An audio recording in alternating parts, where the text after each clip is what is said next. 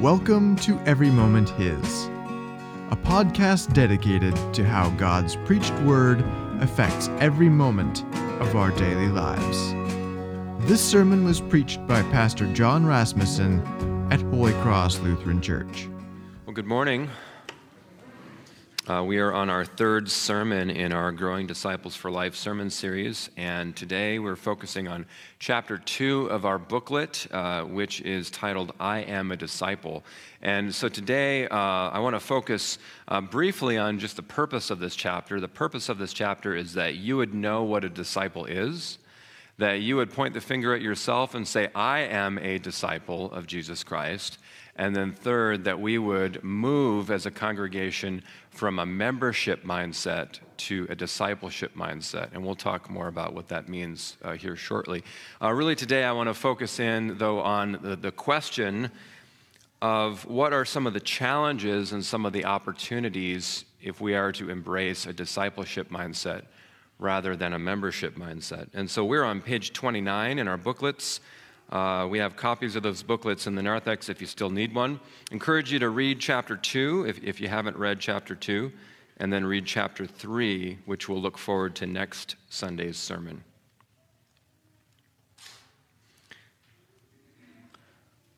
So, very simply stated, a disciple is one who has come under the good and gentle authority of Jesus. We, we see this in the, the Great Commission itself, that this is what it means to be a disciple. Uh, discipleship always begins with the authority of Jesus. Jesus, crucified, risen from the dead, stands before his disciples before he ascends into heaven, and he says, All authority belongs to me. That is basically Jesus saying, I'm in charge of everything. Or as Paul says in Philippians chapter 2, every knee shall bow, every tongue will confess that Jesus Christ is Lord, that he is in charge. Now, the logic of Jesus being in charge is that everybody comes under his authority. And so this is the call of discipleship. The disciples would go and make disciples who are baptized into the authority of Jesus and who learn to live under the authority of Jesus. Now, sometimes we might push back a little bit on that word authority, right? Because we can look around in the world and we can see countless examples of authority abused or misused. But what I want you to see about Jesus' authority is that his authority is for your benefit. His authority is an authority that kneels down and washes the disciples' feet just hours before he's betrayed and arrested. Uh, the authority of Jesus is an authority that lays down its life for you, even to the point of dying on a cross, so that you might belong to God forever. Do you see the difference? That there are a lot of authorities in this world that will use their authority for their own interest or the interest of an organization or, or something like that. But, but here we have the, the, the authority of Jesus being used for the benefit, the good, the blessing of those under that authority. And so to be baptized into the authority of Jesus means that you have a break with your past, that you're no longer in the kingdom of darkness, you're in the kingdom of light. It, it means that your sins are forgiven. It means that your, your present is under the authority of Jesus, your future is under the authority of Jesus. That also means that we are continually taught well, how do I live then as somebody under the authority of Jesus? This authority does not uh, have just some of us, but all of authority really means all of me. It means that there is no secret corner of our lives as disciples that doesn't belong to Jesus. It means that everything is coming under his good and gentle authority. And so I like to talk about this in terms of head heart habits. By head, I mean what I think and believe is true. So it would be inconsistent with being a disciple if we would say, the words of Jesus say this, but I think and believe this, right?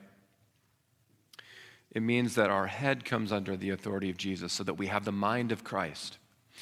By heart, we mean that our affections and our desires come under the authority of Jesus. It means that our heart has been captured by the grace of God, that, that we've had a, a crisis We've had an understanding of our own sin and brokenness, and that's led us to put our trust in Jesus Christ alone for our salvation, and that's changed our hearts. And then finally, by habits, we mean that, that, that the love of Jesus Christ in my life, his authority, makes a difference in how I spend my time, my days, my weeks, my months, my years, right? Now, sometimes, once again, we might struggle with this word authority because we as sinners, it's in our nature to say, I don't want anybody to have authority over me except me. The truth, though, is that anything that has authority over you that is not Jesus will eventually hurt you. But when we come under the authority of Jesus, it's always for our good, it always builds us up. And people who say, There's no authority except me in my life, that's not true. You're under the authority of something. All of us are, right? So, this is what it means to be a disciple.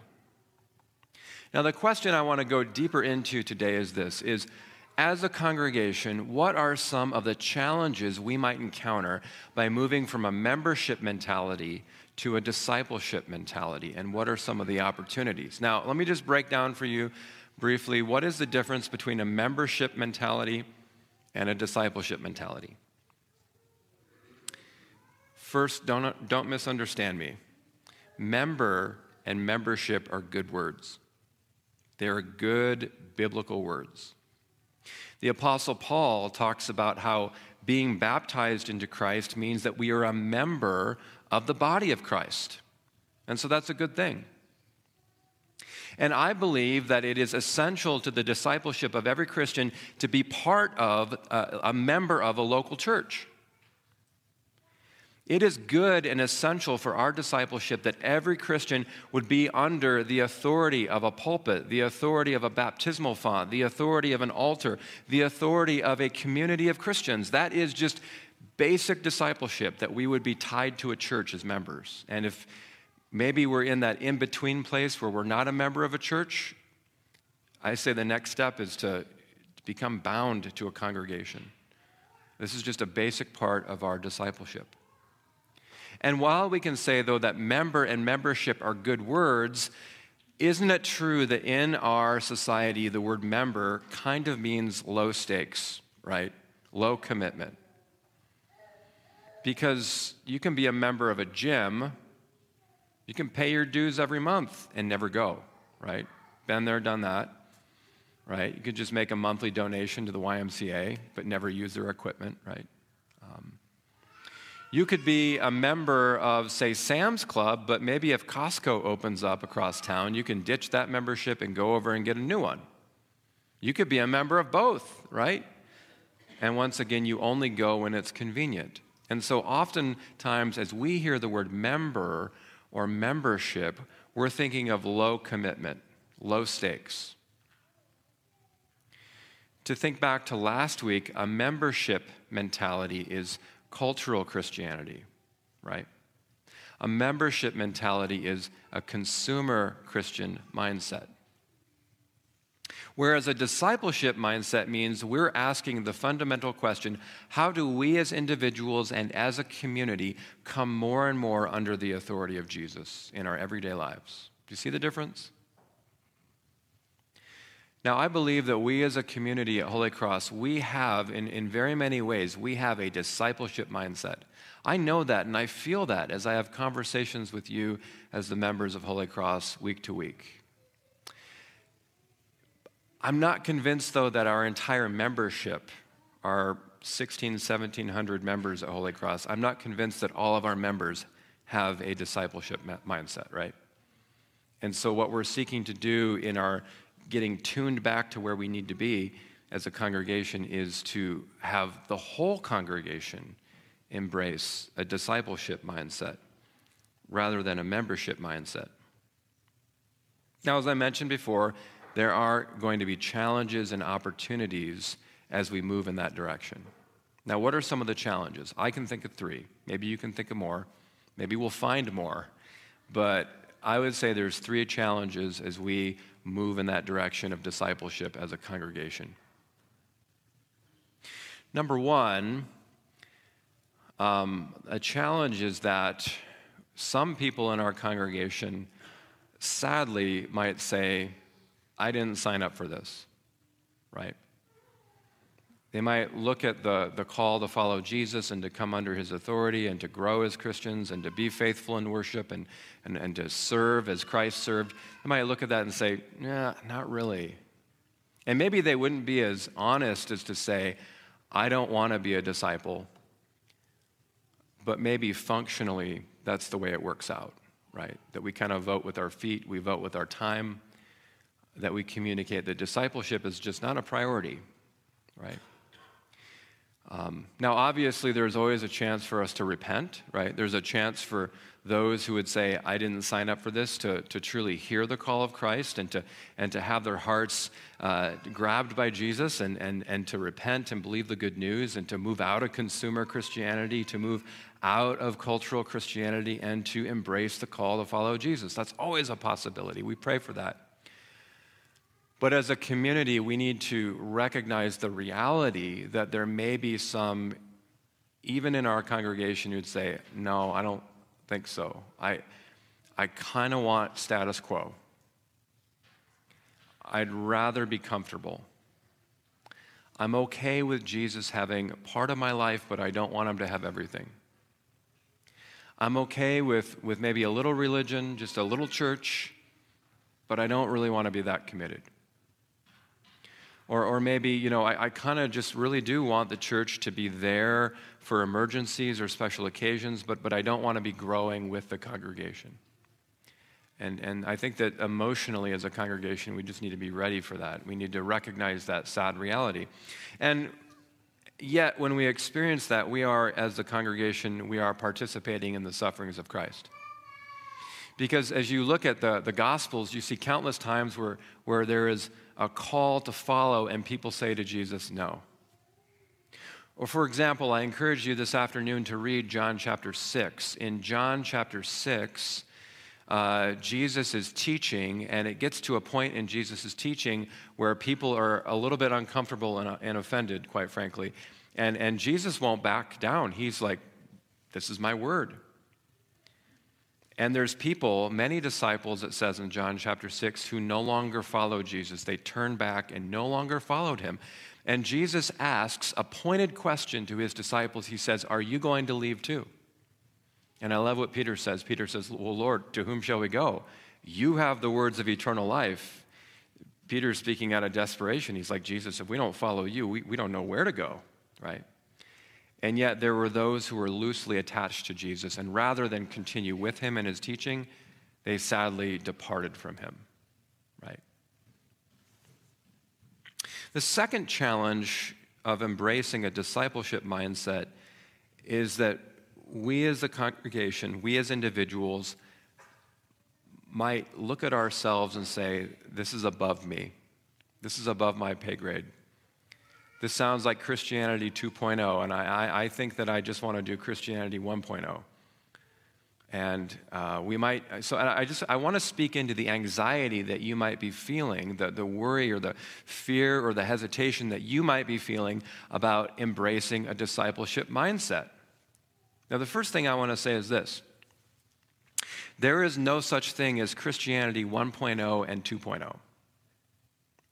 There was a, uh, one of the great errors addressed in the Reformation of the church some 500 years ago is that the church in Rome, the Roman church, was teaching this 1.0, 2.0 Christianity. They were basically teaching if you want to be a guy kind of like basic disciple, like just barely made it disciple, you know, you can get married and have kids and have a secular profession, like maybe you're a baker or maybe you are like, you know, a cobbler or a farmer or something but if you want to really do this Christianity thing, then you got to do Christianity 2.0, which is you, you, you leave everything and you enter a monastery and become a monk or a convent and you become a, a nun and you, you take vows of chastity and poverty.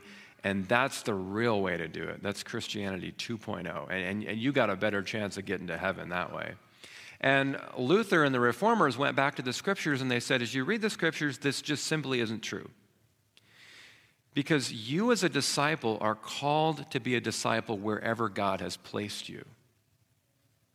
God's called you to be a disciple as a husband or a wife or as a grandparent or as a student or as a mother or a father or a grandparent or whatever work you're in, that's the located place that God's called you to be a disciple. Now, there, there may be times where, where maybe some of you might be called to become a missionary and sell your stuff and go to someplace far away. Sure. But more likely than not, that's not going to be most of us, right? The beautiful thing about discipleship is Jesus finds you and calls you where you are, and that is where you grow, and that is where you follow him. There's no such thing as Christianity 2.0. There's just being a disciple. But we all have different callings. And so, the, to address that fear and that worry, that hesitancy that you have, God has placed you in a calling, many different callings. And those callings are the places where you follow Jesus as a disciple, right? And, and your discipleship may lead you to letting go of things, leaving something behind, maybe even a new profession, right? Who knows? But Jesus calls you where you are. The second thing that I would say to those who would maybe say, man, discipleship, that's above me, is this is that your discipleship doesn't begin with I can, but it begins with I can't. You don't show up to Jesus as a disciple with a resume and say, you know, Jesus, here I am. Look at how good I am. I'm able to follow you. No, you show up with a list of your mistakes and your failures and your brokenness. And Jesus says, I'm going to take that from you, throw it away, and I'm going to walk with you, right? He forgives our past. He's with us in all of our flaws and brokenness. That's what it means to follow Jesus, right? Think of it this way. You ever you ever been to like a like a symphony concert where people had to like try out and maybe didn't make the cut and they took the best of the best of the best to do like a i don't know like a beethoven concert or something like that? You ever been to something like that? These are the professionals right? You ever been to a fifth grade band concert? It's a struggle right? You know you got these kids who are they're just trying to figure out how to play the saxophone and they haven't figured it out completely, and they're doing that all together. Um, friends, we don't show up to Jesus like we're, we're enlisting for like the symphony. Like we show up to Jesus like fifth grade band concert, right? And he takes us and he begins to teach us and mold us and grow us. And if you read the Gospels, you'll see this is the disciples. They've got lots of flaws and lots of struggles, but Jesus doesn't give up on them. He walks with them and he teaches them. Take a look at our gospel reading today. The backstory that we heard read in the gospel reading was that uh, Jesus is preaching in, in Peter's boat. He steps into Peter's boat and he's preaching to the people while Peter is over on the shore cleaning his nets. And I can imagine Peter just being annoyed and frustrated because he was out all night fishing and caught nothing. And so you can imagine how even more annoyed Peter might have been when Jesus said to Peter, Go out there and catch fish. And you can just imagine Peter thinking, this carpenter from Nazareth, Nazareth knows nothing about fishing because you don't fish in the daytime because the water's too clear in the Sea of Galilee. You're going to scare all the fish away. You fish at night. So you can notice maybe the, the, the frustration and the sarcasm in his voice as he says, At your word, Master. Go, sure, let's see what happens. And then, as the story goes, uh, Peter catches more fish than he can even pull into the boat. And so, look at what Peter says to Jesus. It says, But when Simon Peter saw it, he fell down at Jesus' knees, saying, Depart from me, for I am a sinful man, O Lord. Notice that this is how Peter's call to discipleship starts. It doesn't start with Peter saying, I can. It starts with, I can't even depart from me. I'm not worthy of you, Jesus. You're above me. I can't follow you. But notice what Jesus does. Jesus says to him, Do not be afraid. From now on, you will be catching men. See how Jesus is faithful. He finds Peter in his weakness, his failure, his inability, and he says, Don't be afraid. Come follow me. Right? And so if you're hearing this language of discipleship and you're like, oh, I don't know,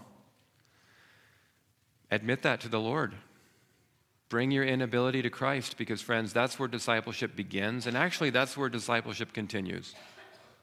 Is I can't, but God, you can. That leads us to our third challenge. You all know the story of the Pharisee and the tax collector? I always come back to this parable. I end up, I probably quote it in the sermon like three or four times a year, I feel like. But um, so the story basically is that there's these two men who go up to pray at the temple. Jesus tells a parable about two men who approach prayer differently. There's the uh, Pharisee who trusts in his own actions and he looks down on everybody else because he thinks he's like, you know, he's like Pharisee 2.0. He's like above everybody. And then there's this tax collector who can't even look up to heaven, who just says, God, be merciful to me. Let's look at the text. It says, The Pharisee, standing by himself, prayed thus God, I thank you that I am not like other men, extortioners, unjust, adulterers, or even like this tax collector. I fast twice a week. I give tithes of all that I get. But the tax collector, standing far off, would not even lift up his eyes to heaven, but beat his breast, saying, God, be merciful to me, a sinner. And Jesus goes on to say in the story that the, the Pharisee goes home not right with God, not justified. But the tax collector goes home right with God, justified. Now, I believe that this story is a, is a great reminder for us of what it looks like to be a disciple. And see, here's my third challenge.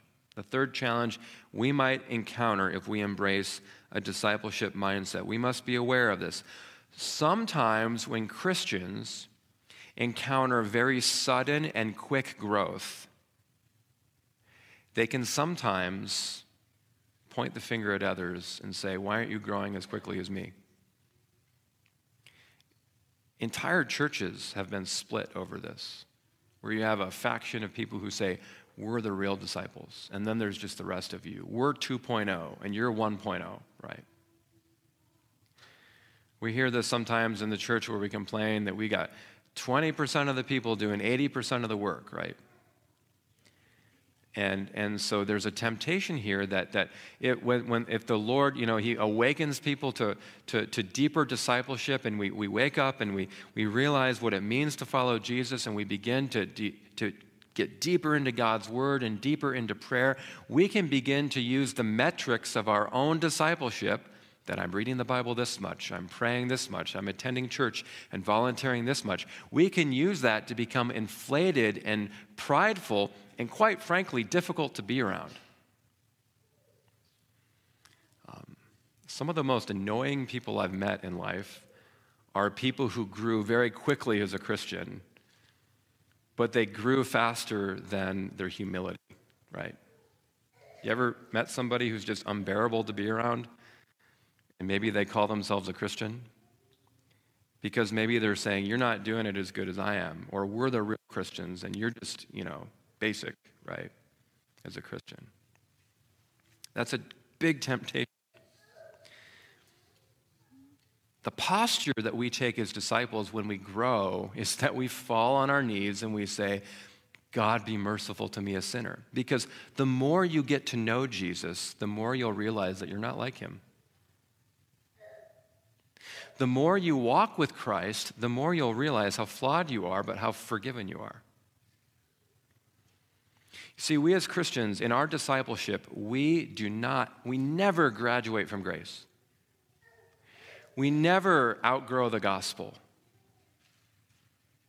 Our growth as a disciple means that we are more deeply dependent upon Jesus for everything. Right? It doesn't mean we run out in front of the Lord and say, I'm strong, I'm capable, I'm a Navy SEAL for Jesus. No, no. It means that you recognize your own inability and your dependence upon Jesus.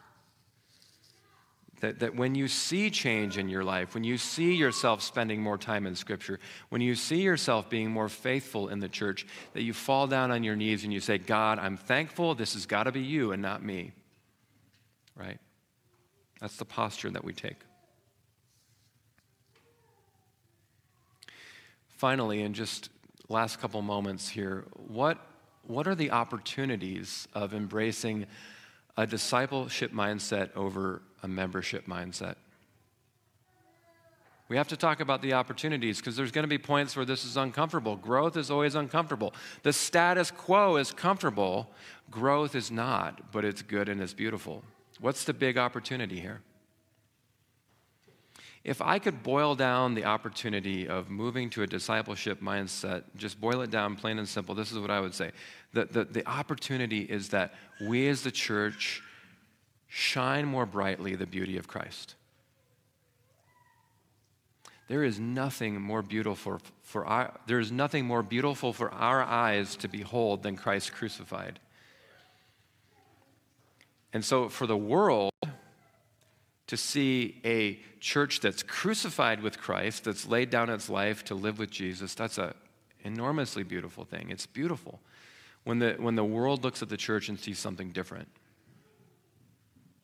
I'll give you just an example of this.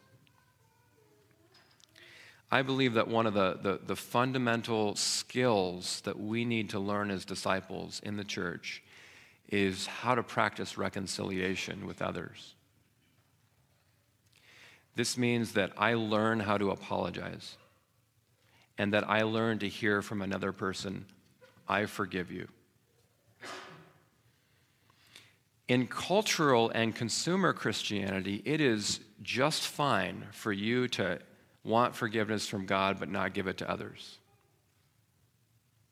In a membership mindset, it is perfectly acceptable for you to have people you just don't talk to or that you just don't like in the church. That's fine. You can do that in a membership mentality, right? But in a discipleship mindset, reconciliation is important. It's a basic skill of being a disciple. That as I'm reconciled with God, I practice reconciliation with other people. Now, we're going to actually focus on the theme of reconciliation all of Lent. It's going to be how we spend our Lent is what does it look like for me as a disciple to forgive and be forgiven by other Christians? And that's a discipleship mindset, right? Now, what would it look like if people who were not reconciled became reconciled? Can you see how that's beautiful? How the light of Christ shines more brightly. And that's what we mean. This is the opportunity here is that as we embrace a discipleship mindset, as we're growing as disciples, the light of Christ shines even more brightly. And that's a beautiful thing. And so, God, may, may God be with us. May He encourage us. May He strengthen us as we come to Him, asking Him to make us disciples of Jesus all the more. Amen. Thank you.